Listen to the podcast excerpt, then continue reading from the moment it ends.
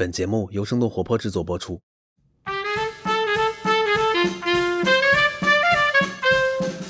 Hello Hello，大家好，欢迎大家收听我们今天这一期泡腾 VC 和创业内幕，传说中的创业内幕梦幻联动的节目。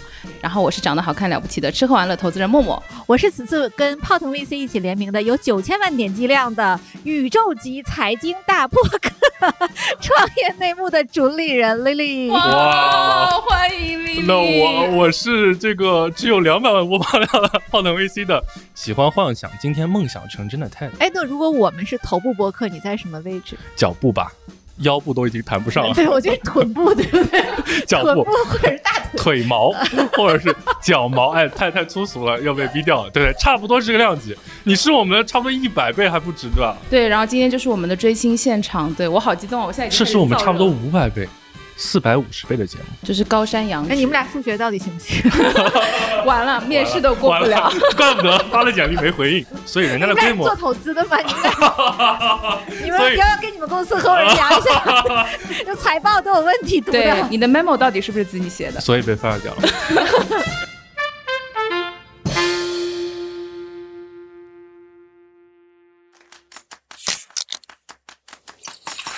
泡腾 VC 有点东西，欢迎收听泡腾 VC，听身处一线的风险投资人带给你最前沿的 VC 趣闻和冒着泡泡的新鲜观点。让我们聊点冒泡的，泡腾 VC 有点东西。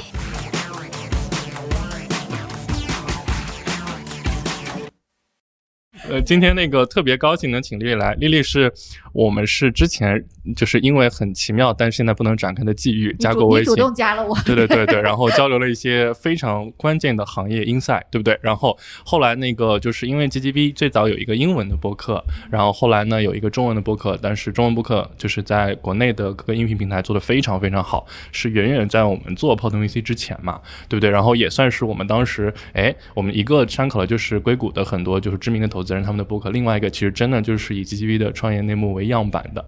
哎，对，说到这儿，我要补充一下，就当年 Ted 来找我，然后他说，哎，我要跟你聊一下，就是创投圈的一些事情哈，然后来跟你请教一下。然后我还觉得，哎，这个小伙子值不值得挖一下？然后我们两个就各怀鬼胎的聊了半个小时在网上。然后聊完之后，他隔了不长时间，我就看出了一个泡腾 VC 播客。我当时真的，我当时真的非常坦诚的跟你分享了播客运营的很多细节，想吸引你加入我们。结果你就做了一个竞品，对吧？有没有这事儿？哇，原来是这样的吗？哦，这个故事我们倒真的都不知道。那今天一定要我们组团来请教一下，一定要挖出更多的干货，好吗？不敢，不敢，不敢。我听说跟这个新锐的泡腾 VC 一起合作，我非常非常开心哈。因为总有人说我这个节目是中老年听友的最爱。哇，所以说这个就叫做大人有大量。我们这种小辈做出这么出格的事情，人家不仅不生气，还愿意跟我们一起梦幻联动。等一下，等一下，不是我们，是你。对对对，个。对对 对，你好好再重新说一下。对，其实因为那个时候我们其实想，其实也有说想要不要做做视频或者音频嘛。但是其实我们其实很快就放弃了像创业内幕那样的那个方法，因为其实我们本身的投后和其实在行业的位置嘛，其实不足够请那么多那么棒的嘉宾。请你看，就 G V 知道请过雷军啊去。请过这个，就反正很多很多，就是一线的。你有没有听过我？可 以先说。我我刚不要打岔，你先把名字说出来。我紧张了，让我重新说一遍就。好好组织一下你的语言。我紧张了，我紧张，我紧张。杨致远、李开复、雷军，对吧？真的没错。刚刚我很紧张，是想说先说雷军，还是先说李开复，还是先杨致远？呃，就把八八人没有说出来。所以你这样排序，你觉得没有问题吗？需要再改一下吗？今天就是我们 set up 加上。这么好的这些嘉宾，我们是很难请到嘛，所以我们其实就想有点想另辟蹊径，以比较年轻的投资人的这个角度，然后稍微把节目弄得好玩一点。我是真的挺喜欢听泡腾 VC 的，就是 VC 自己人讲这个讲行业呀，或者讲什么的播客特别少，咱们口音块堆加起来都不到十个，这里边还包括一些山寨的。对，就是，嗯，就是号称自己在讲的，实际上这哥们儿我打听了一下，可能全全行业身边的一个人都不认识的，就是反正嗯就是这样加起来，这个票友加专业的，咱们整个 VC 行业能有十个就而且其实可能很多都是更新频次相对来说是比较低频，可能两三个月才播一次的。就我觉得大家能在一起一起联名，把这个市场在一起做做大，希望更多的人加入进来，就是来进入这个播客这个大赛道，向更多创业者传递正能量。传递一些创业的故事，其实是蛮好的。嗯。B B 呢，要不先简单介绍一下您在 G 呃 G G V 的这个工作的这个负责的范围？然后我是在 GGV 负责大中台的，然后呢，在此前呢，就是我是其实是在 GGV 负责 marketing，然后当时呢准备启动播客中文播客这个项目的时候，因为英文我已经试水了，非常成功，然后我们就开始复用这个呃想想要把英文播客这一套复用过来，但是我们英英文这边有一个得天独厚的优势，就是我们有同事豪，有 Hans，、嗯。汉斯是主持人，然后他来访谈创业者，就是您刚才提到那些大咖创业者都是他的朋友。然后，但我们在中文播客里呢，我们首先就没有汉斯这样一个角色，因为我们中国的三位合伙人就是季勋、杰尼还有 Eric，他们三个人长期 base 在这边嘛，但是他们三位呢都没有那么多的时间。在播客上去贡献，然后 marketing 这事儿又归我管，然后呢，我们又需要在公司找一个人足够八卦且足够能调动资源，然后想来想去说就由我来管理了。当时其实是一个小难题啊，因为其实这个事情如果是直接合伙人来推动的话，会非常容易。相对来说，不管是请嘉宾还是请 CEO，对不对？未必，哦，是这样吗？对，就是嗯 GGV 的中台能力非常强。我是 GGV 为数不多的见过所有被投企业 CEO 的人，应该是唯一一个。那你是见的最全的了。对，全球的我都见过。对，就是 那个在美国的，然后还有在这个东东南亚的，我都见过。那这个嗯很难，好多这个 global 的这个基金，虽然它有中国有有有硅谷各种分布，但其实其实业务是相对来说比较独立的。对对的，对，像合伙人就更多的是 cover 自己赛道里的 CEO 嘛，但是中台其实是要整个支持全球的。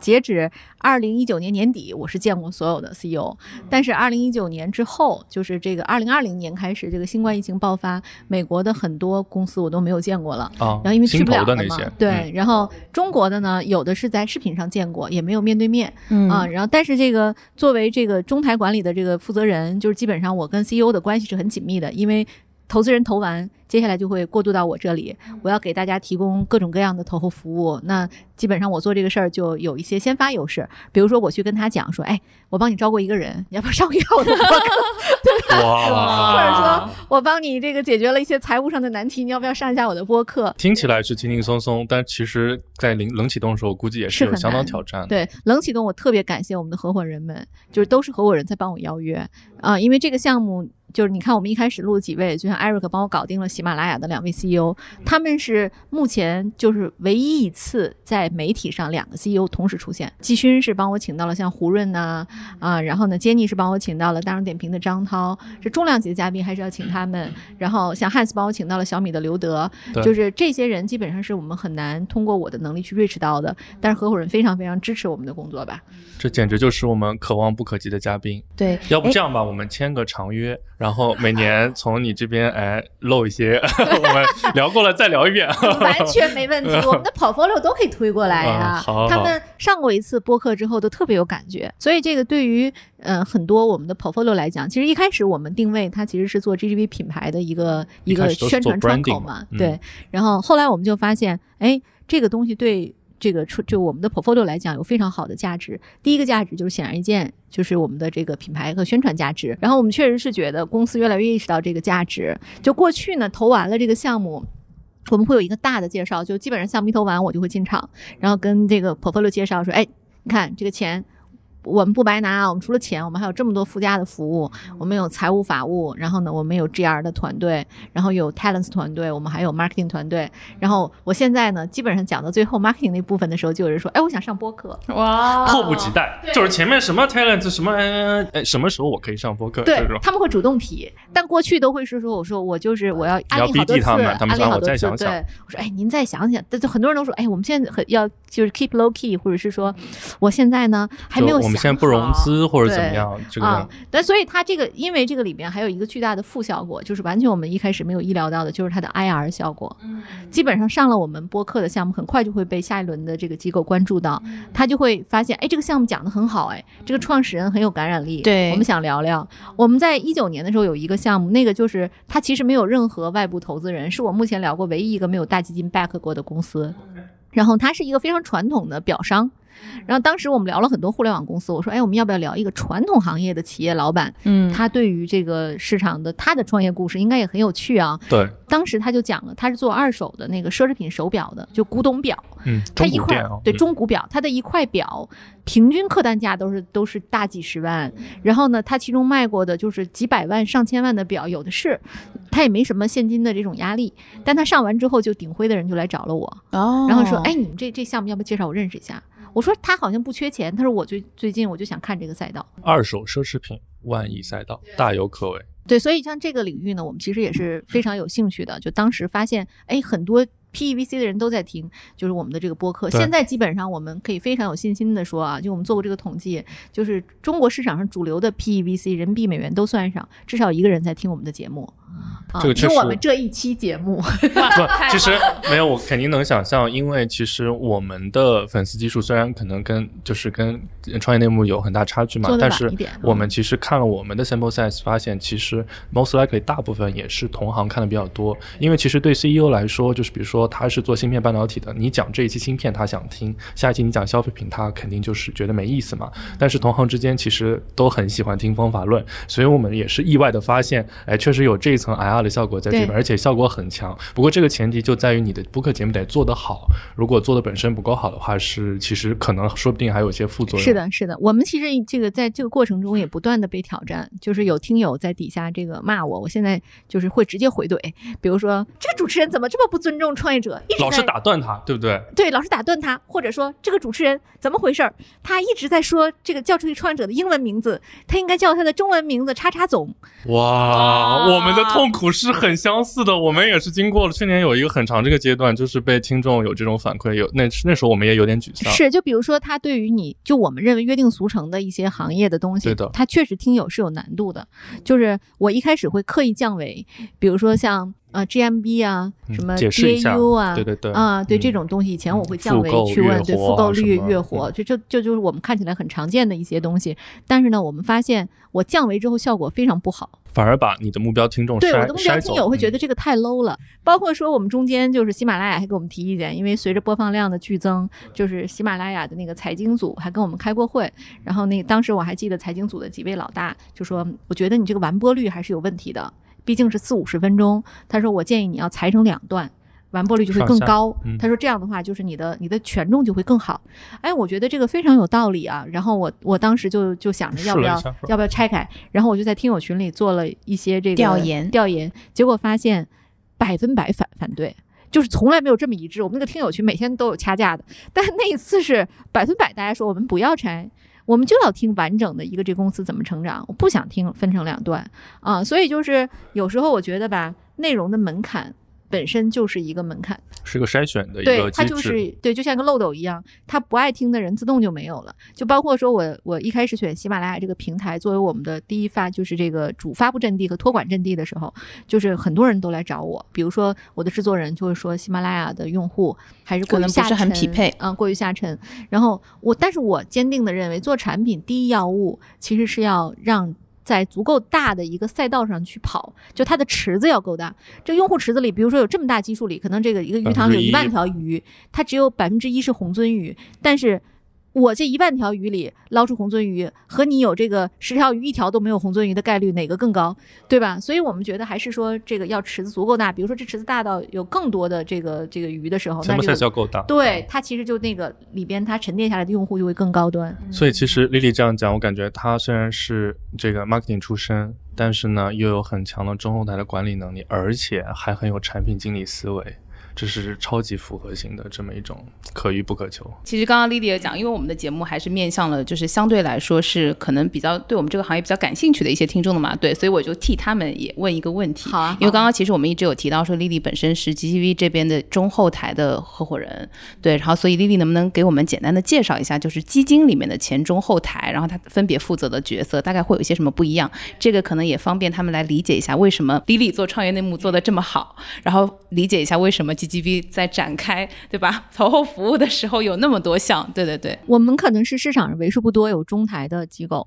就它首先呢，这个前台、中台、后台，这个跟阿里其实是有点像的，就是它前台后台都非常好理解。前台就是那些投资团队嘛，业务部门对业务部门，然后后台呢就支持团队。但中台其实也跟阿里的中台有点像。其实我们就就我们整个的架构很像 Supercell 那种架构，就是每一个人单兵作战都非常非常强。那像这种情况下呢，每一个人出去基本上都能代表一个公司的这种力度，那它其实就需要。有一个强大的中台来整合这些信息和情报，让这个公司的效率最大化、成本最优化。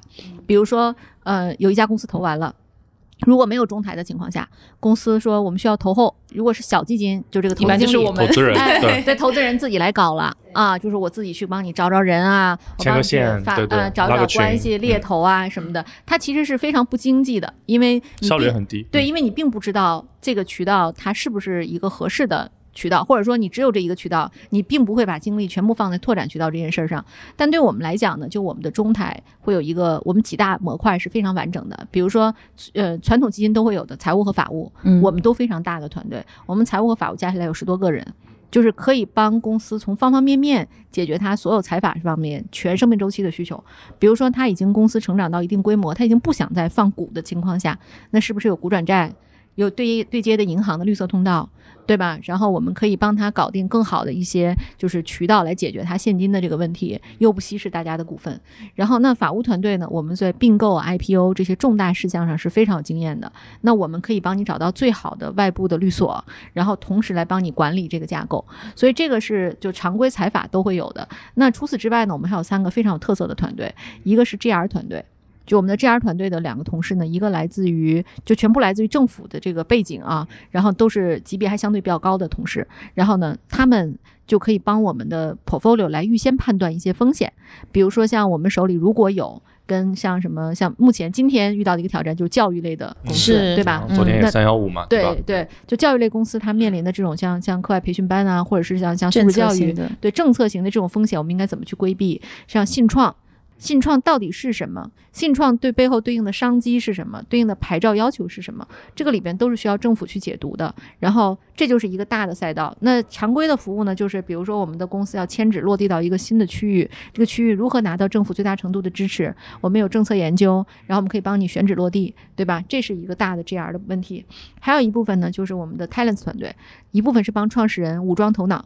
就是你这个项目投完，创始人发现他，我们投资人会给我们，就是他会反馈说，我觉得创始人呢招人不行 啊，他管人不行招人累啊招人管人，嗯对，这是一部分。还有说创始人财务的基础不好，对他其实有各种各样的问题。那我们、嗯对就会我们会对这个人先做一个人人物画像和长短板的这么一个分析，分析完了之后，我们会把他有的放矢地放到我们的培训体系里。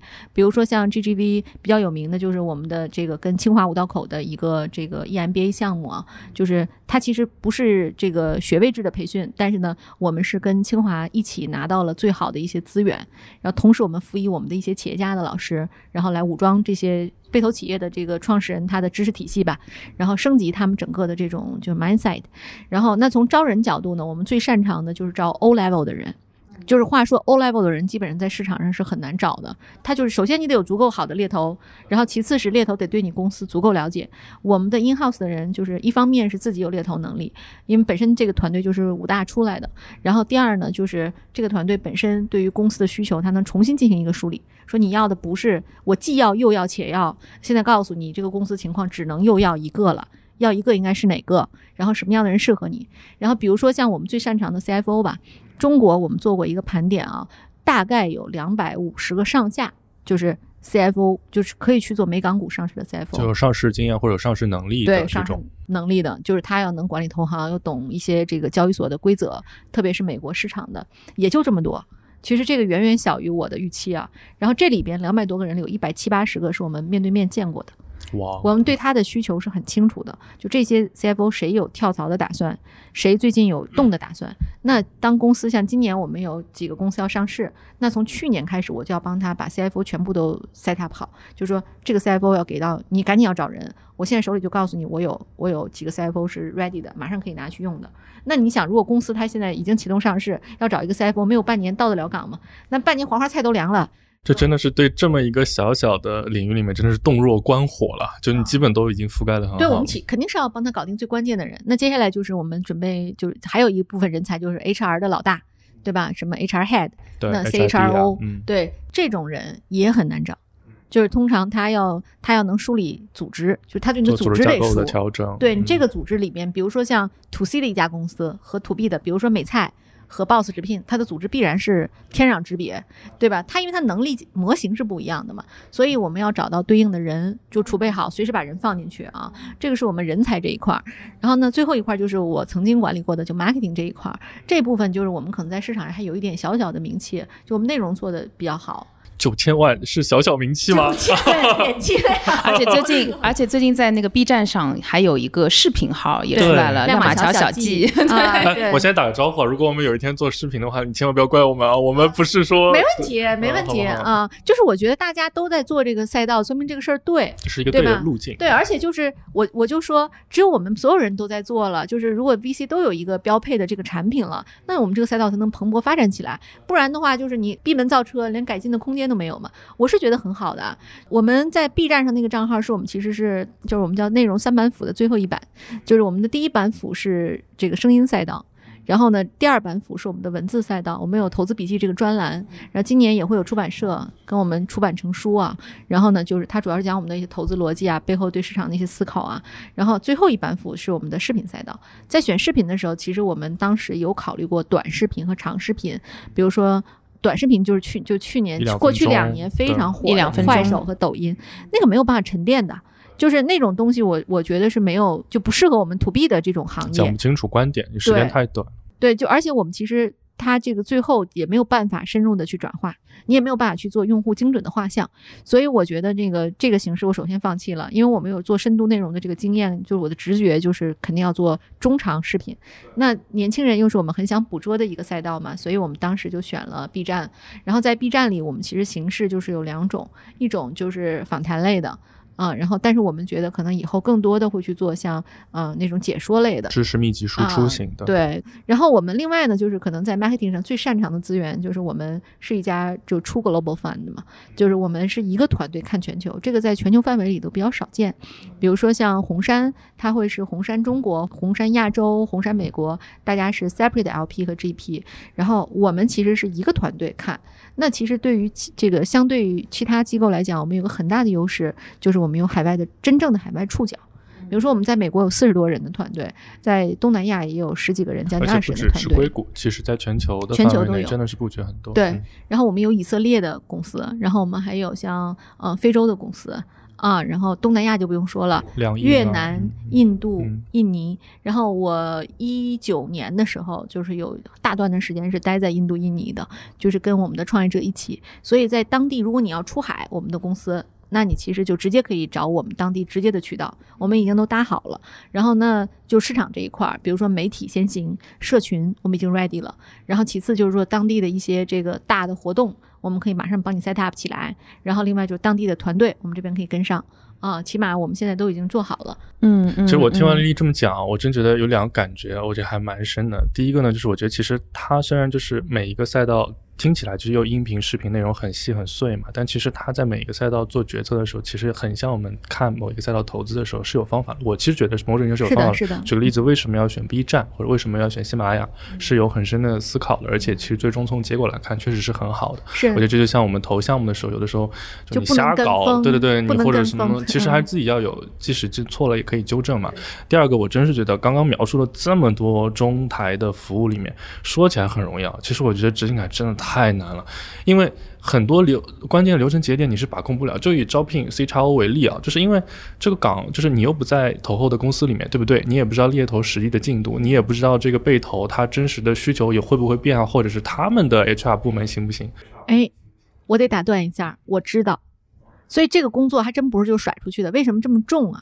就是我我这两天做了一个调研，很让我惊讶，就是我把这个就主流基建一线基金的人我都问了一圈啊，有内部 in house 招聘 portfolio 招聘的这种 talent 团队的，在中国不到二十个，大家很意外吧？有我们有有吗？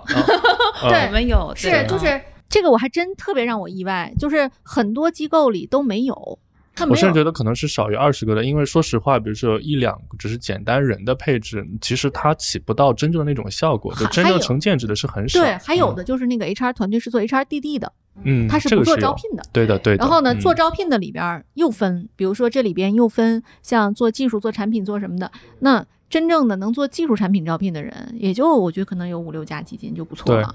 其实前两年有好多基金试过，比如说把 portfolio 加在一起做联合招聘啊，或者干嘛，但其实从结果来看，肯定是没什么效果的。不好，对对的嗯它这个东西就是我，你你除非你这个公司特别小啊，比如天使期的这个基金，它是有有必要做这事儿，公司都小。比如说一堆小小的，我们刚刚初创的公司，招聘会，哎，我们大家嗯搞一个小招聘会，然后我嗯我以我以基金的名义帮你去邀一些人，也许有效果。然后，但是我们就这个我们投的公司都都都比较大了，那人家都有自己的 HR。其实你小需求，你帮他找一个小公司，你找个 HR 就搞定了。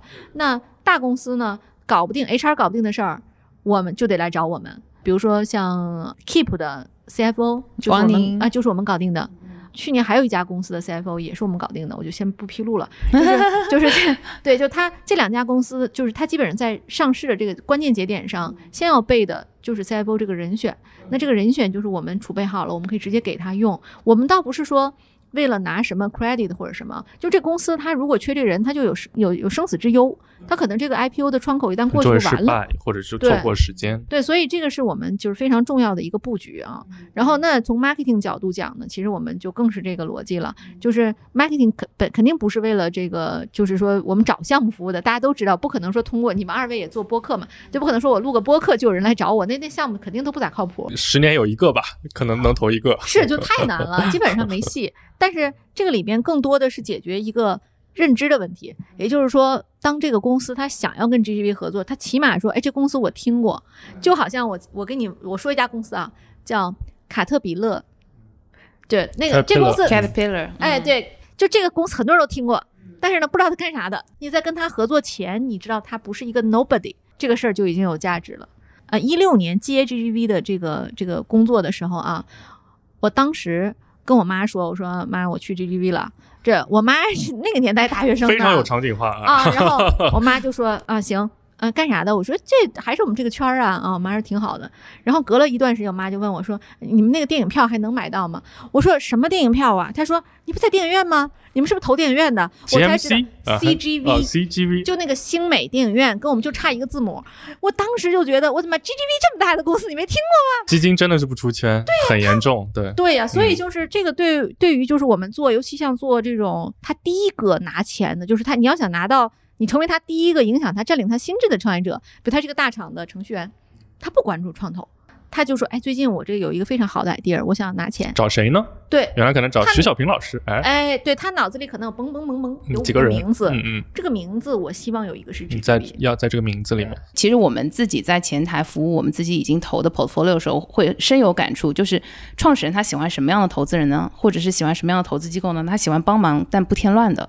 对，然后我觉得刚刚特别是丽丽讲到说招人啊，或者是一些比如说吉亚呀等等这样的一些，他们关注的真的是创始人对公司来说吧，对公司来说非常 critical 的问题。但是如果是建立在跟公司也好，或者跟 CEO 也好，或者跟团队也好，没有那么深度的了解的情况下，很容易添乱。其实，对，所以他们能这么系统化的把这个事情做好，我觉得是很不容易的。是，就是比如说，你看我们最近在帮一家 D 轮的公司啊，他招一个财务负责人，然后这个公司这个需求呢，他是一个月之前提上来的。当时那个创始人跟我火急火燎的说，这个人我特别着急。我拿到这个需求之后，迅速就跟那个泰斯团队，我们开始去 mapping 这样的一个人才。嗯。啊，然后跟他开了会，了解他需求之后，重新梳理了需求，开始 mapping，mapping 完了之后，我们就开始推，推了到昨上周，我发现他不回我邮件了，定了，不是就不知道，就不知道这个问题在哪儿。就所以是又没有闭环了。哎，啊就发现他不回我邮件了。然后这时候其实就是一个信号，就他之前一直在催你，他为什么突然不想急了。嗯，找找这个人了？有第一种可能就是他找到人了，但找人他通常会告诉你，他说。嗯哎，我有一个我有一个人已经找着了啊，可能在看了，你帮我谈一谈 offer 啊，有这种情况。还有一种呢，就是说他不想让你知道他不想找了，那这就有意思。比如说他不想让 你知道不想找，危险信号，是哎，危险信对号，，所以说中台一个很重要的作用呢，就是它其实在各个角度跟公司有关联，不只是财务角度，财务是最显性的一个信号，就是说我能看到公司最近财务的状况状况啊，然后呢，我知道他现金能维持多少，他是不是有大胆的一些战略，然后这个你是很容易看到，但有一些不容易看到的，你是可以从方方面面了解到的。但这种情况下，我们通常就会让合伙人先去问问公司，嗯他为啥不联系了？对他是不是已经找到人了？或者说这个人为啥不着急了？这个人是为他 IPO 储备的，他是不是不想 IPO 了？或者还有一种可能，他想换个地儿 IPO。因为财务总监通常是国内 A 股市场的，但如果说我他他突然告诉我他要找 CFO，我就知道了，他可能想换地儿，但是呢，创始人可能在犹豫。还有一种可能就是，创始人不想用股东的人了，那这时候我就肯定会跟合伙人说，要不要我们考虑考虑对这个公司再聊聊，去看一看嗯他最近是不是有什么困难，嗯，嗯我们需不需要帮帮他啊？其实从我们的角度啊，就是做就过去咱们都管这个行业叫投后嘛，嗯，那投后服务，我不认为这个词儿很准确，因为服务不是 VC 的本质，我们是财务投资人。就是我们的本质不是说要投一家公司，我还要管你。如果一个公司的这个有一个某一个基金的，就我这个角色的人突然跟你说，哎呀，我最近帮了多少多少公司，那只能说明你投的不好，对吧？你投的不好，他太老他老需要嗯你帮，对吧？就其实更多的时候，这是一个，就是它是一个仅次于投资人的一个一个先先哨站，就是这个公司它的财务状况、战略情况、嗯竞争情况、人员的情况，人员的情况嗯，我都知道的情况下，我对公司就有初步的判断了。这公司我要不要 Prada 下一轮，或者这公司我要不要减持？啊、所以它是一个很重要的战略部门。它是一个渗透战，我感觉就是全渗入方位的对，哇，就像追一个女生一样，早餐、午餐、晚餐、下午茶全是跟她喝的，那你对她也没有秘密可言了，对不对？对，所以我们倒不是说这个布局这是一个什么坏心眼啊，就是它实没有，是一个很有效的触角，对它是而且是大部分个触角人没有的。对嗯而且这个基金呢，其实基本上有要有这样的，就是搭这样的团队是是要花花很多精力和这个这个资源的。所以第一是合伙人要认可中台的价值，就是他觉得中台我们放在这儿。这个这个不是一个虚闲，整天给 portfolio 提供有的没的服务啊，嗯嗯比如说我帮你发发稿啊，那个，我强要搞一些培训，你要来听，嗯对对对对人家我不需要提高满赛，对对吧？对对吧我浪费的时间干嘛？所以，首先是我们要排除掉有些事儿不干，这实际是一个非常重要的决定啊。然后，另外就是我们确定要干的，一定是跟投资关联的。刚刚举的这些中台的服务，你说哪个基金真的不想做吗？而且我觉得大部分的基金都是尝试过的，但其实最后是因为结果真的不够好。还有的做的太重了。过去就是我们也有做的特别重的，比如说我们以硅谷的这个 A 1 6 Z 为例啊，嗯嗯那那个基本上是、嗯。对。也是我们的前辈，啊博客的前辈，有播客它是一个的播客的包装成 GP 的媒体公司，对，对，然后他基本上每一个人都是一家媒体嘛，啊对是这个主张嘛，了对对，嗯。然后这个公司呢，就是它的这个整个这个这个投入团队是是特别特别大的。我去过他们那个办公室，然后也在里边跟那个他们你在三的负责人五赛吗？对，对，在 San Jose，然后呢跟他们有聊过。然后当时我我我聊完的感受就是，哎，这个事儿是挺好的，但在中国你复用不了。就第一是这两个创始人，他们俩有很多很多的钱，他的钱多到可以搭这么一个团队。第二是他搭这个团队背后的价值是几何倍的增长，它不会赔钱，因为它是个天使机构嘛。你这个人投的早，嗯，我就我很早进来，我就帮你把 PR 搞定了，我帮你把合伙人找着了，然后我帮你招人，我帮你找找，甚至他们现在连订单都帮你找好，哇就是啊，就是你上来你这东西，我直接帮你卖啊，然后呢，甚至我帮你去做 A/B test，这事儿全干了。那这东西在中国有几个机构有这个财力和人力能干这事儿？嗯，我觉得这太少了。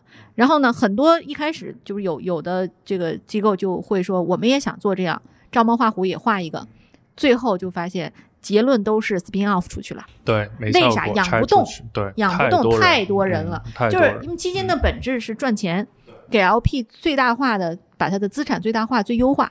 那你现在你 LP 说你放这么多人在这儿搞招聘，那你还不如 spin off 出去搞招聘呢。就是最后就变成了我要么向 L 要向 portfolio 收钱，要不然我就出去这个 spin off 出去单独。啊、一方面给我服务，也给别人服务，反正我团队已经够强了。这个路径呢，我不是说这个路径不对，但不是我们的路。就因为中间它那条线很难把握，就在哪里呢？因为说实话，基金的做的越重的投后服务，因为它一定要产生价值，产生了价值，最后它收钱一定要从投后收来。但是因为你投了它，先然就有一层利益在里面，所以它付给你钱，到底是因为你投过它，还是因为你付出的这个服务到底是有价值？就这这其实很难。是我我听说过有一个基金的工号，就像他 portfolio 收钱是五万到二十万，哇，开始爆料吗？那我也听说过，那我也听说过有些，哎，想那想我们能 我们开始吗？嗯，我们毕竟行业地位不如你，我感觉开始我我有爆就感觉。啥地位，我肯定被人 diss 死了。对，那我那我也听说过有些基金什么做工商变更什么什么还要收一笔费用，我的妈呀！啊，对，嗯哎我的天，对对，可能是新加坡的一家基金，我不也不是特别熟悉。哎，不是 TVB 啊，这说清楚。哦，马来西亚的，马来西亚的，对嗯嗯。没有，因为其实我呃我刚刚听丽讲，我又很有感触，就是因为对于我们，我们其实投 venture 阶段会比较多嘛，大多数的我们 cover 的创业者，包括其实刚刚丽丽举例，像那个 Keep 的王宁啊什么，他们可能很年轻，对。大多数人其实都是第一次创业，或者是第一次走到这个阶段，或者是怎么样？对对对，嗯然后所以在很多就是中台能够支持到他们的部分，他们是完全没有任何经验的。如果这个时候依靠他们自己单打独斗，然后没有这样的一个，就是因为基金中台它其实 support 过很多很多的公司嘛，对，然后它有非常丰富的经验。其实中间我觉嗯得也有一层周期论的感觉在里面，就怎么解释啊？就说实话，如果投的公司它最后会变成一家伟大的公司，最终这些模块它自己都会做得很好。是，但是在嗯中间的过程中，比如说 A 轮到 B 轮，B 轮到 C 轮的过程中，它嗯其实有点惶恐的。就像比如说你 A 轮投了它，可能你能帮它对接后面两轮的投资机构，但它真的到上市的时候要去做 pre-IPO 定增，可能大部分基金就是投一轮的基金也没法去做嘛。但是你需要在这一个周期内把帮助他真正的帮他提升他的能力，我觉得这个其实是很难的。呃对，而且从机构的效率上来讲的话，其实越早期的项目，他们可能面对的问题共性会更多，然后其实越容易被这样的覆盖。对对，嗯我们其实就是现在哈，就是我们自己也发现，就是太太基础的需求，我基本上就是不会去解决，就是我就直接告诉创业者，你应该有能力解决它。或者你去找什么市场的供应商就好了。对，对，就是就是，比如说他说，哎呀，我现在想发稿子。啊，融资发稿子，这是一个非去常常见找别人啊非常常见的需求。我现在就是，我之前就觉得这事儿，按理说都应该会做，都让我发现真的很多公司做不了的时候，你给我，我这个团队呢有自己的一套工具，我就帮你发了。啊，然后呢，但是我告诉你，你马上要对给我一个人，这个人要能接得住媒体，我现在就把媒体名单都给你，我一对一的给你晒，给你就下次不搞一个许再这样了。training，不许来嗯找我了，我 assume 你能搞定。通常我们投的创业者基本不会来找我第二次，他就是能搞定，因为这事儿都搞不定，那他就不能创业。下次也不好意思来找你了，只能再换一个 另外一个投资方。哎，你来帮我再查一人搞。他们就当然，因为这个市场上现在搞这个什么资源的也多，我自己也知道，有的你的股东里我看一下啊，我觉得他比较擅长，找他就行。因为这个东西就是我大家都上手，比如现在融资 PR 搞给公司造成很大的压力，张三改完李四改，对对对对，李四改完王五改，我谁放前面谁放后面，每个人口径还不一样。对 last minute 还要改，对吧？就是我说还会有人抢发什么东西，啊，有很多操作在里面。对，我就说嗯这个里面就完全没必要，不要给公司制造这种麻烦，谁能干谁就帮一把。然后我还见过，就是我们跟有一家机构的投后的那个那个 PR 负责人在一个群里，然后那个公司就说我们想找三十六氪做一个首发，然后我还没说话，然后那个那个 PR 负责人说我能搞定。啊然后然后我说我说那太好了，我说那你去您搞吧。然后紧接着我就在媒体群里，他就看见他在发言说认识谁能帮三十六氪的人我？谁能帮我？哇，今我我感觉 Lily 已经按耐不住要爆料的、那个，为什么 一个基为什么一个基金的 PR 负责人连三十六氪都对接不到，连我们都可以对本职工作都做不好？没有，我就当时很惊讶，你知道吧？就是我就觉得这个事儿为啥要抢这个事情？就是我们都是股东，其实大家应该做的事情是帮公司最高效解决它。然后，所以我是我能理解他的压力啊，就他肯定是投他其实因为他做不了太多其他的事儿，那这一块他就如果假设他能做更多的增值服务的话，其实因为你刚刚描述的 scenario 里真的就很像你是一个大侦探，你只破世界级的难题，对不对？就一般的这种小案子你就不去破了，不去管了。不不不，这个千万别这么说。对对，我们我们我们做这个很多把手弄脏的事情啊。对，就是我们不会说自己不做那个那个，就是你那个撸起袖子干活，绝不是这样。你要授人以鱼还是授人以渔的区别。作为基金，刚才那个默默不是有句话说的很好吗？就是我们要做帮忙不添乱的事情。公司有能力解决，他只是在现阶段没有办法。你只要告诉他说这个事儿按这个解决，一定能做到。然后，但是呢，在紧急情况下，你必须要拉他一把。比如说危机发生的时候，媒体他就是嗯处理不了了。我见过那个创始人就是巨大的一个负面，然后我们几个人在一个餐厅里，他就默默的在抽烟，就说这事儿我就是解决不了。我说你那个团队那么大，全公司没有一个人能写新闻稿吗？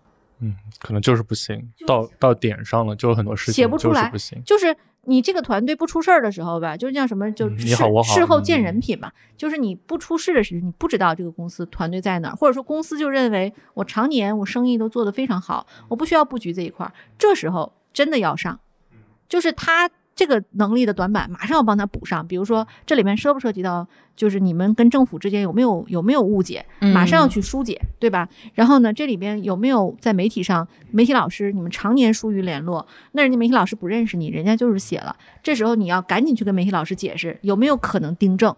对吧？就是你不要上来就说我的目标是撤稿，这个东西谁也不敢帮你。撤稿是一个非常是违法的事情嘛。对啊，但你要说我的目标是媒体沟通，我们大家一起想办法，也能化解掉它。对，你看那个。呃，那个就是何小鹏和那个特斯拉的那个那个那个那个伊隆马斯克他俩的回怼嘛，就是伊隆马斯克说何小鹏抄袭，何小鹏就直接说说我要我要打的你找不到东，底下公关团队都吓尿了，然后你觉得 怎么办？对，对何小鹏就说我非常不喜欢公关团队那个回应，我觉得太 soft 了。那这种情况下，你就你就知道。就有可能面临的媒体挑战是啥？那他公关同学来找我们的时候，我们就会告诉他，我我们能解决哪些，你能解决哪些，咱俩分头。像何小鹏人公关团队特别强，基本上我但当然只是举个例子啊，人家没有真来找我，就是我就说。这这种情况，你你清楚的判断他不行的时候，你就要帮他一把。对，是，嗯，嗯，对，而且刚刚丽丽举的例子特别好，因为其实我们刚刚前面讲了很多情况，都是说他们可能没有这样的经验，没有组建过这样的团队。但何小鹏他已经是一个非常成熟的创业者了，他其实依旧会面临很多新的问题。对，然后我就觉得作为投资人也好，或者投资机构的中台，就是其实他们会。不断的要有这样的敏锐度，然后以及建建立起这样比较深厚的能力，才能够支持好他们的不断发展。哎，是我们中台的人是前台的一倍。哇，我鸡皮疙瘩起来了。为什么我感觉今天好羡慕、你哦。很矜持又乖巧，好像是见到老师这种学生的状态，对，就是今天拳嘛也不敢打，话嘛也不敢说，今天就很想做笔 记。头部哎就就是这，我就感觉你马上就要做笔记，好好写 notes，然后这句修修 notes 写出来就是这次 memo 是默默写的，哎对那头部和腰部播客的区别吧和腿毛部啊，腿毛播客，哎，所以因为大家印象里面都觉得中台其实跟前台部门其实还是有些距离，或者其实实际上很难产生实际的业务协同，是这。样吗？我不这样认为。我们我们中台和前台的联动是非常紧密的，就是我们中台部门是跟前台一起开会的，每周的例会，就是除了上 AC 我们不去，其他的我们都在。所以对于公司的这个每一个进展，就每一个案子的情况，我们都了如指掌。然后可能因为我们公司的投资团队同事都非常聪明，所以他们非常会 leverage 资源啊。基本上案子还没有交割，但是我我们就已经在里边了。先递到起码我会在，哎我肯定会在啊。然后呢，就是他会告诉创业者说，就是说，哎，你看，我先介绍一个同事给你认识啊。这位同事负责我们中台的，然后他可以解决你投后的所有问题，你可以找他。这个 CEO 就第一时间会说，哎，我这现在需要，通常就两个需求，一个是招人，然后呢，还有一个就是我们先搞一下这个市场，因为马上融资发布嘛，啊，一下，嗯，对，然后这两个事儿呢，通常我就开始对接我们的这个团队同事啊。然后小需求，比如招人这块儿，他说你我我想招个设计总监啊，那这个我也没有能力和渠道，我就告诉他说，设计总监我招不了，但我有猎头公司，你可以试试用，或者是说用我的社群来帮你招，能招多少招多少，咱们共同努力啊。但如果说对方告诉我说，哎，我现在要招一个什么那个 CTO，哦 CTO 不行，就是那比较靠后的公司，那这事儿就归我管。啊，我说我来帮你一起梳理需求，我就我们的 in house 同事就会进场。那呃有的需求就被挡在外面了，就刚才我说像技术总监这种，像重要的需求，我们就会帮他一个一个的落地。有没有说是因为您是在 GV 里面接触投后最多的，然后包括投服也接触这个网扎的很广很深嘛？有没有说反而是给前台，不管是思路上或者案子上面带来有一些小小的这种这种 insights 的有这种情况？有，就有这这个，比如说我们自己因为有那个就是听友群，啊，所以我们听友群里对对通常会抛出一些问题，然后我们也会用它来做一些市场的调研啊。比如说最近我们在看消费赛道，我就会在里边问问说，哎，大家觉得消费赛道有哪些新公司可以值得聊一聊？泡腾嗯 VC 很值得聊，对马上开始融举手举得资路演，快了。对，迫不及待。看投资人就是这样，对吧？啊，对，就这都是好的投资人的素质啊，就是马上会找到自己的这个点。但他我们其实这个里边就会反向的去跟公司，就是去跟这个投资团队说，哎，最近我们发现可能这几个赛道值得看，这几个公司值得看。但这样的呢，只是就是非常边角的一些支持吧。对，大多数的我们的投资上的投中投中做投好投嗯资第一手投资的信息一定是投资团队做，他们会做买品、做研究，然后把赛道里最好的公司全研究完和建完，决定到底哪个投哪个不投。然后，但是我们一旦进入管理了，我就有非常大的话语权，可以告诉投资团队这个公司值不值得继续加码。对它的投后到底是在怎么一个情况？是的，是的，嗯，对，他的公司实际情况可能跟我们想的不一样，公司可能比我们预计的还要好啊，因为他最近已经有三个面试的人回来告诉我，一定要加入这家公司嗯，啊，哇，这就是很强的一个信学废了号，对对嗯对对，啊、或者是说这公司走了三个合伙人，三个技术的这个高管 C 叉 O 走俩，那这个里边我就一个一个的聊一下这 C 叉 O，他们就会告诉我公司的这个问题，那我也会及时的给投资团队以反馈，我们要不要就是把老股卖掉？嗯，对，其实我们自己在管那个投后的公司的时候，我自己特别害怕，就是报喜不报忧的公司。就。是半夜鸡叫这种情况，就是我，嗯。我还是 prefer 说他们有遇到一些什么，因为你的信息量越大，其实你越利于就是后续的判断嘛，对，所以其实我蛮蛮 prefer 他们能够遇到什么棘手的问题都能跟我们讨论讨论的，对，这个是在因为我们没有特别强大的中台的支持基础之下，然后我觉得如果是能够跟他们有更多的触点，特别是在业务层面的话，的确是能够搜集到更多我们的不同信息也在做这个嗯工作，他们做的其实已经做了很多了，至少是百分之七八十是他们在做。但是我是另一个角度会告诉他，是更多的触角。就比如说，如果只只开一次董事会，这种肯定每年肯定是不行。但我们也会试着，比如说跟喜欢的投后多吃吃饭，多聚聚。但说实话，因为没有实际业务的发生的话，其实纯聊天，有的时候其实聊不出什么很深的东西是来。是对，反而是就是真的是有更多真这种真实的触角，我觉得真的是可以知道更多。对，比如说像我们公司，我们在帮一家公司做呃融资发布吧，最简单的一个日常需求。这个需求的过程中，我就不是发稿子，我的那个投后团队那个负责融资发布那同事就会说：“丽丽姐，她想做外媒啊。”然后那我就会说：“赶紧叫停啊！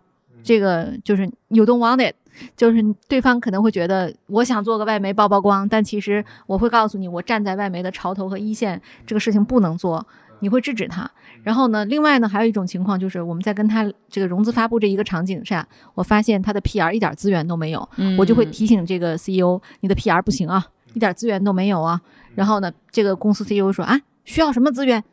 他其实并不一定擅长这个领域，然后你就告诉他说，他这个这一二三四五资源都不行，我建议你赶紧把这个短板补上，或者是让这个 PR 同事这个再找给他找个头儿，或者是让他迅速的这个上手我们我们说的这五个方向。对，这其实对公司来讲是一个非常好的这个信息的这个反馈。我这个特别有感触，就是我我也可以举个例子，对，因为因为因为我们有加 portfolio，就是它在一个竞争还比较就是激烈的一个赛道，然后之前呢，就因为我们是 A 轮的时候投进去的，然后当时就是融资发布的时候呢是。我们来帮他们做的，当时我们就建议他了，因为发现他没有 PR 负责人，他有 marketing，因为他有 to C 的这个呃界面，然后但是他自己没有 PR 部门，然后我们就说，哎，建议对我们说，哎，建议你要不要找一个 PR 负责人，就是你不不一定要建立一个多完整的团队，但至少有这么嗯起码有一个角色在。人可以对接外部的服务商，对吧？嗯然后当时他就说：“哎，我们还小，而且他们还比较低调，就他们也不太想对外的去发太多声，想埋头先把业务做好。结果就发现，的确就是在后续的发展中，别人搞他的时候，呃，一个是别人可能会搞他，然后另外一个是说，就是其实他 always 在投资人这一端的声量就比别人要低一就是头。弱的，嗯实际业务是很 OK，但是投资人对他的这个认知，啊，对对对，就会了解对真的太有感触了。对，就嗯是他，你会发现他这块儿的时候，有的时候他会听你的。然后他说我我会我会马上布一个人，我说他就是不听，那不听呢，你就要让他上这一课了，就是他一定是这样的一个过程啊。但是这个大多数时候，你只要起到了提醒作用，CEO 一定会记得，CEO 都非常聪明，特别是拿过我们钱的这种大基金钱的 CEO 们，他一定会来再来找你说，丽丽姐你说的对，我愿意赶紧布这个人，你帮我找到。那如果我没有招人能力，我就说，哎，我说的都对呀、你找吧，找找啥呀？哎，就都接上了。对，他就会，再来找你，所以你是一次两次到，哎，是的，就是两三次，你跟他的触点越来越多的时候，你下一轮如果要继续 Prada，他就会记得这个基金，他对我有非常好的增值服务。我觉得这真的是一种很真实的情况，就在于其实说实话，就是拿过多轮融资的 CEO，其实内心对自己是很自信的。他大部分情况下是一开始他会觉得，哎，你们你懂啥？对，就这边你投资人，哎，你对这个行业真的是不懂的，哎，算算，为了拿你钱就嗯，哎对对对，然后就真的是这个样子，特别是做。投就投后服务就是中台服务就更难了。比如说他，比如说如果就抱着，比如说这件事是没有意义的，你怎么跟他说，其实真的就是没用的。所以这个东西其实真的是特别特别考验能力和技巧。我非常同意，就是 TED 和陌陌都是投资人哈，就是 VC 投资人和投资人是两两类职业。就是我这么说啊，VC 投资人他一定要有陪跑的心，就是我们就包括中台的 VC 从业者一样，就是你要能陪这个公司长大，你的成就感不来自于那种现金的回报，对，是来自于我看着他从一个小小的长大的长大到一个更大的，像个大树一样，小苗子到大树过程中，我有浇过水，我有培过土，然后兄弟你长大了，你变成我们这个生态中的很重要的一员，再拉一下其他小兄弟，对的，这个过程就是他就是 VC 投资人一个就是做时间的朋友嘛，是对吧真的？周期真的很对，就是要很嗯长。然后，但是投资人呢，就是有有，比如说有的这个是两类职业啊。投资人，比如说二级市场投资人，他通常很快，反馈太快了。嗯我跟你的关系就是那种，呃，财务关系，就是咱们俩快进快出的把这个钱赚到了，好一拍两散。但是你要是做 VC 投资人，你是要跟他过日子的心的，就是你要把他当成你的配偶一样，就是这哥们儿不好了，或者就是怎么样，你你你说我能帮，我就多帮一把，不行他就那样。我想到一个，就是因为 TED 总是喜欢拿什么谈恋爱啊、男女关系做比喻，我就想到，就是一个其实是结婚过日子，还有一个可能就是一夜情，就 have fun，对吧？就大家大家开心不。仅要回扣丽丽老师的话，还要还要污名化我，就是谈恋爱嘛就算了，还什么？我的妈呀！啊，我又学到了，这就是你今天这场播客唯一的一拳吗？又打在了我的身上这就。这就是我的本期金句，没有没有，我跟你讲，我要顺着刚刚丽丽丽丽总讲的，就是我要问一个特别关键的问题，就是因为其实刚刚听起来说，嗯、有很多就是可能不是那么方便爆料的小例子嘛，所以我们就换一个正向的方法来提问，就是丽丽这么多年来碰到的，就是共性最强的三条，我们给到创业者的忠告，可不可以在我们节目里也分享一下？第一条忠告就是一定要先把人管好，人是一切的根本。但通常来讲，一个公司的这个走下坡路，也就是说，我们通常都是他人才的流失。我记得看过杨浩勇他一次演讲，杨浩勇就说：“你凭什么认为你作为行业老二，你能超越老大？”你不要认为你能找到第二增长曲线，你能够跨越老大弯道超车，没有弯道。你要做的就是等着老大犯错误，然后超越他，你就慢耐耐心的等。所以这里边老大犯错误的一个重要的标志就是他大量的人才流失，人流哪儿去？一定是去老二，对嗯对吧？嗯他就是说这个里边只要你老二，所以人肯定是公司的第一要务嘛。第二个要务是我对创业者的建议是一定要全面，哪怕你是一个在某一方面稍微短一点儿的人，但是你只要是五个手指都差不多齐的时候，你一定能跑得很远。但如果在某一个领域里你短一条腿，明显有短板。财务，嗯，我就有的创始人就说我就不懂财务。啊，我没关系，我的财务总监是我老婆，你还是没有办法做正确的决策，因为那个最终扣扳机的人是你，你这个手指如果只有这么短的话，你一定会影响公司整成为公司整个的短板。还有的就是，比如说这个公司里不懂法务。就是对于架构没有感觉，新一轮投资人来了之后，怎么融资，怎么谈，对吧？股权怎么稀释，这里边都是就是每一条手都要一样长嘛。然后如果说还有第三条建议的话呢，我建议就是大家要多交朋友，少树敌吧。就是行业里边，其实整个这个我们现在如果放眼到这个大大大趋势上看，全人类跟外星人对是 敌人，对吧？然后小点儿看说什么中国和美国还有贸易摩擦啊，然后再小点儿看中国内部、嗯啊，有省这个和省啊，或者啊，行业和行业啊，美团儿和那嗯个 什么和巨头滴之间，哎，还有摩。嗯擦。但你再小到说我部门和你部门还有摩擦，但你要往大了看的时候，就是其实全人类都是朋友的时候，先交朋友，把朋友先交好了，咱们自己先把这个这个自基本功练好了再说。我去打别人或者怎么样，就是心要正。然后还有就是说，别人去打你的时候，对吧？如果你有足够的朋友，大家不会踩你。就这个行业里都就这么大嘛。你看我，我觉得最好的例子是中国的这个电动车，我们叫电动车三傻，对吧？嗯造车三势力，就是这三个人之间没有内卷，他们都做着这个电动车的生意，但是他们抱了团儿，先他们都说干死特斯拉，啊，对我先 我们三个先抱团儿，然后呢再把这个自己的生产业做起来，我们再去跟海外的这个巨头去 PK。那未来有一天，如果说打把巨头真的是请出了市场，然后呢，那我们这三个人可能咱们是竞是和，那是另一个格局，但起码一开始不是恶性竞争。嗯。你，看，这其实跟几年前美团和窝窝团打，对吧？然后呢，百团大战到打车大战太，多了。对，嗯然后到买菜大战，一个又一个都是在内卷。这行业有起来的吗？都没有。但是造车没有，造车从一开始就一团和气，大家全起来了。因为这个市场还是足够大的，特别就是像中国和美国已经是就是怎么讲，就是市场空间最大的两个市场。其实还是心嗯态。所以总结一下，刚刚就是第一个呢，就是要把朋友就朋友做的多多的，敌人少少的。然后呢，尽量 CEO 呢不能有特别明显的短板。还有第三个是一定要管好人。其实人管好人第一个最重要的是管好人，我觉得管好人跟那个 CEO 的短板都就是。都其实这两个是有关联的，对因为我没有见过真的是把每一件事情都做得特别完美的 CEO，他通常每个事情都要懂一点，然后但是呢，他要知人善用，他要在每个位置去补比自己更牛一点的人，但他的认知不能跟那人差太多。如果说你赛道选错了，行业选错都不重要，只要你的这个人对，这帮兄弟跟着你，你还能起来。你看再难的事情，哈罗，太典型了，是吧？就哈罗的整个团队两，次创业真的。很多。对，对他失败，嗯但不要紧，这帮兄弟们还能再起来，因为他已经磨合出来了，他只是差一个机会而已，机会总是有的。但如果团队不 ready，机会在你面前你也抓不住。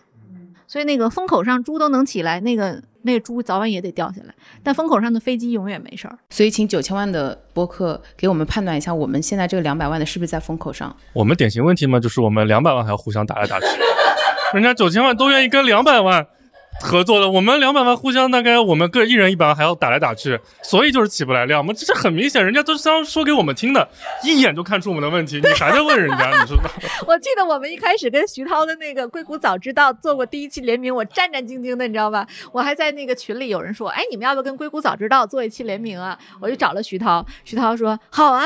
然后我说，哎呀，你是头部播客，我是这个腰部的，咱俩好像不是一量级。徐涛说没关系，说我们还是还是这个都是一所个以今天我们。坐在这里，还是因为徐老师手有余香，对不对？哇哇，回回扣了，那以后你好一点，我也好一点，好不好？我们都好一点。那我今天要提出我们的致命一击。啊，，请。对对，就是问一下丽丽，就是除了我们你们俩什么时候生孩子是吗？什么东西啊！我的妈呀！啊，我这个不够致命对吗？对对对啊你们俩不是不是 CP 吗？不是不是。啊，不不是不是不是 CP 哎，我们我们连貌没有吵过吗？没有，我们连貌合神离都算不上。我们现在很明显，我们的粉丝都是踩一捧一，然后哦而且我们是貌离神离。所以你们是你们都是唯粉，对不对？没有。团粉。对我呃是这样的，就是他有一些假粉，就是他的假粉都是我的真粉。剪掉，快打拳！哎，你们俩真的好有那种 CP 感呢！你们要不要吵一吵？那怎么办？只有靠九千万的帮我们炒一下。我们因为最早看一个赛道嘛，但是看着看着，就是男生就往那个后端供应链 B to B 去了，然后女生就往前面品牌了对，我。还坚守哦在这个、对 To C 的界面上。哦 OK，都是很好的赛道，对，更有 CP 感了，感觉对吧？对对，对就是做好支撑，对吧？对，你看，你看，你们俩还想给我致命一击，对不对？先给你们击好好，对对对。你击都没击出去，你都把问题就这个剑都丢在地上了等一下，，啊你还要爸爸，好好好好，今这是今天升华我们本期节目的最重要的最后一个问问题对对对，就是其实可以请丽丽给我们推荐一下平时他自己比较关注的一些博客，或者经常收听一些博客。什么谐星聊天会算不啊算？啊，那确实，这个那种真的很好玩。我最近还有一个博客，真的一直在听《东亚观察局》。哦，那个深度很深，特别好对。对，而且那三个就是素人，但是呢，他们三个人真的很有三个人的 CP 感。然后那个这个他们讲的话题都是我特别爱听的，呃，就是东亚那些事儿嘛，离你很近，但是你非常不了解的两个国对对家，对对对嗯，对，还有那个徐涛老师的那个。呃，就是以前他做那个《硅谷早知道》，我还在嗯听，嗯声东击西嗯对，这些声东击西，对对对然后忽左忽右我也在听，我一定要给陈彦良站一下台。陈彦良，请你付一下广告费，我给又给你站台了，对吧？谢谢我们的友商 JustPod，给给出了十五万一期的赞助费。哎，就是今天价格已经报在这里。如果这句话被剪掉，就证明他没付钱，那就是无广告版的。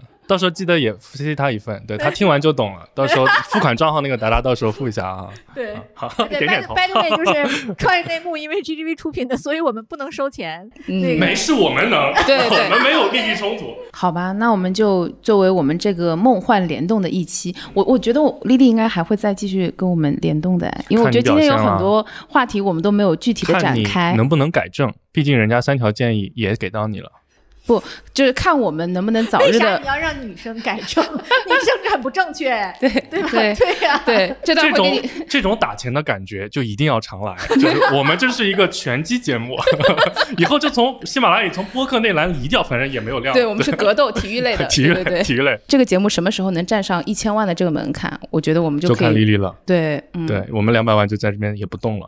对，嗯，好吧，对，哎，你们俩真的好没有创业者精神，为什么一千万门槛要看头后的？对 吧哎呀哎呀呀，又就被打死，又被打死了！啊，你你你打一拳，打一拳。你们太是打不出去吗？打不出去了，打不出去了，就只能这样匆匆的拜拜了，就真的是拜拜拜拜拜拜。我们以后三个可以做一个什么 VC 谐星会，对不对谐星聊天，我觉得可以我真觉得可以，感觉对很好，嗯对 Live show，对？下对对可以做两次直播，一起玩一玩，对挺好玩。对嗯，这就是我们的呃 VC 谐星聊天会第一期了。对，呃，又称呃叫什么 A K A 呃 A K A GGV Office 访谈，哇，这好 low 啊！真的不想要这个名字。哦，会议室访谈。他是我们的起名鬼才，但不知道为什么现在很紧张，就是很嗯紧张，面对丽丽很紧张，一定要回去想一个好的名字。哈哈，那今天超级感谢丽丽给我们听过节目的小伙伴们送出五件 GGV 文化衫，非常有内涵的，也欢迎收到的。那还是默默从评论里挑一挑，好不好？对，你们一定要积极评论，我觉得丽丽也会到我们的评论区来翻牌子的。对，能不能这次要不就丽丽来翻牌子，好啊，好啊，对是小宇宙吗？都可以。啊对小宇宙吧，小宇宙。我跟 Kiss 说一下，咱们要退退，对不对？哇对对这期自带流量，就是发现我们短板太多，流量没没，这个也没那个没，所以带着什么都都过来了。知道两百万和九千万的差距在哪里吗？知道大基金中台和一般基金知中台道头和腿毛的区别吗？或者重如头部，或者轻如腿毛，哎，就是这样。好吧，好吧，太油腻了，好，好，好，呃，大家，拜拜拜拜拜拜，就这样吧，拜拜拜拜拜拜。拜拜拜拜拜拜。欢迎关注我们的公众号“生动活泼”，声是声音的声，在对话框回复“泡腾 VC” 就可以扫码加入我们的听众群。那我们下期节目见喽，拜拜拜拜。听完之后，别忘了跟朋友们分享一下。关注我们的公众号“生动活泼”，声是声音的声，或者添加我们的小助手“声小音”，他的微信号是“声 FM 一 S H E N G F M 一”，一是阿拉伯数字的一哦。添加的时候记得填写关键词“泡腾 VC”。我们下期节目见，拜拜拜拜，拜拜拜拜。